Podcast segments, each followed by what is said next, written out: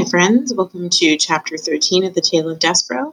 Don't forget, you can find your reading response journal at bit.ly forward slash VDPS project journal, all lowercase.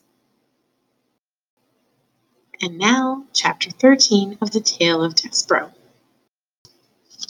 Perfidy Unlimited. Together, the three mice traveled down, down, down. The thread around Despereaux's neck was tight. He felt as if it was choking him. He tugged at it with one paw. Don't touch the thread, barked the second hood. Yeah, echoed the first hood. Don't touch the thread.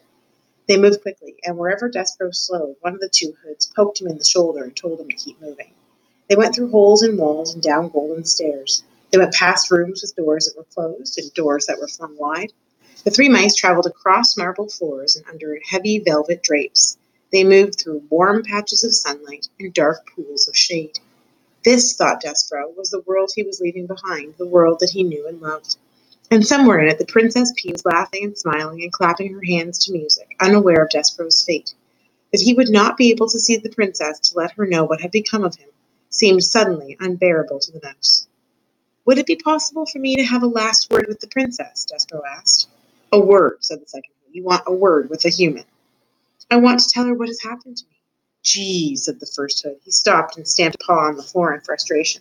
Cripes, you can't learn, can you? The voice was terribly familiar to Despereaux. Furlough? he asked. What? said the first hood irritably. Despereaux shuddered. His own brother was delivering him to the dungeon.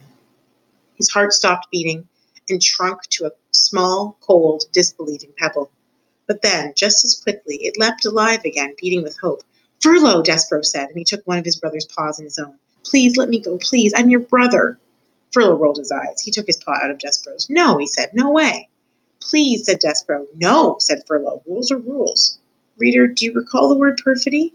As our story progresses, perfidy becomes an ever more appropriate word, doesn't it?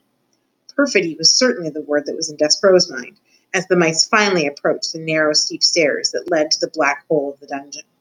They stood, three mice, two with hoods and one without, and contemplated the abyss before them. And then Furlough stood up on his hind legs and placed his right paw over his heart.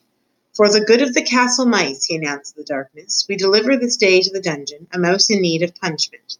He is, according to the laws we have established, wearing the red thread of death. The red thread of death? repeated Despereaux in a small voice. Wearing the red thread of death was a terrible phrase, but the mouse didn't have long time long to consider its implications because he was suddenly pushed from behind by the hooded mice. The push was a small was a strong one, and it sent Despereaux flying down the stairs into the dungeon. As he tumbled, whiskers over tail, through the darkness, there were only two words in his mind. One was perfidy, and the other word that he clung to was Pea. Perfidy, Pea, perfidy, Pea. These were the words that pinwheeled through Despereaux's mind as his body descended into darkness.